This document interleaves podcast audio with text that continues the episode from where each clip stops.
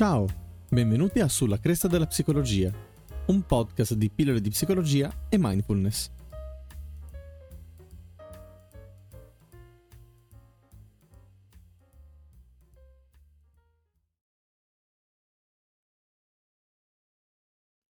Ti sarà capitato di conoscere qualcuno di intelligente, brillante nel proprio campo, che però sembra non rendersene conto, che trova spesso scuse per giustificare i propri risultati con, con frasi tipo Eh, ma le domande erano facili.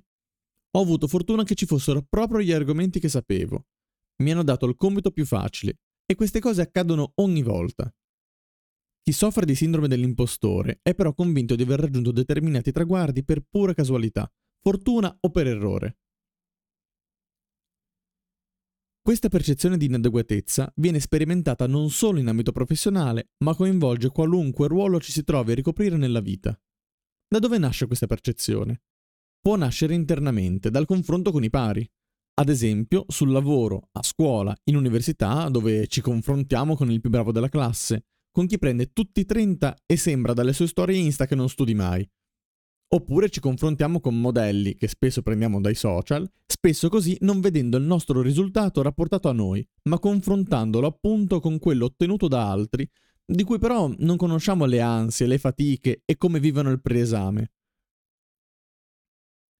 E anche se prendo ottimi voti, non sono come quello lì, come quelli di quel gruppo di studio. Non finisco il lavoro in due giorni come quel collega. Ed arrivo a pensare che allora valgo meno, non mi merito di stare qua. Ho vinto questo concorso per pura fortuna.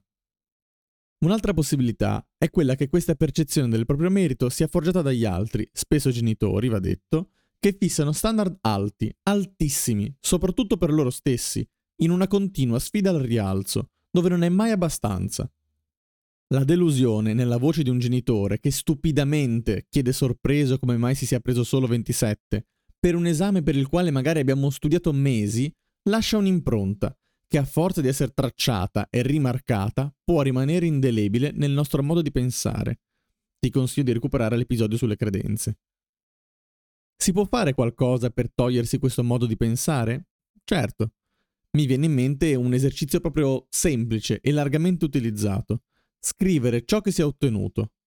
Tenere una traccia dei propri obiettivi, divisi per piccoli step, ed una volta raggiunto l'ultimo, riflettere su tutto il percorso fatto ci si sorprenderà dei tanti piccoli sassolini che ci togliamo dalle scarpe lungo il tragitto verso l'obiettivo finale.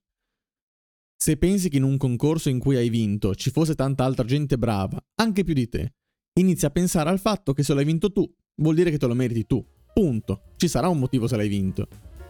Esiste anche un opposto della sindrome dell'impostore, che è l'effetto Dunning-Kruger, una distorsione cognitiva che tratteremo nel prossimo episodio.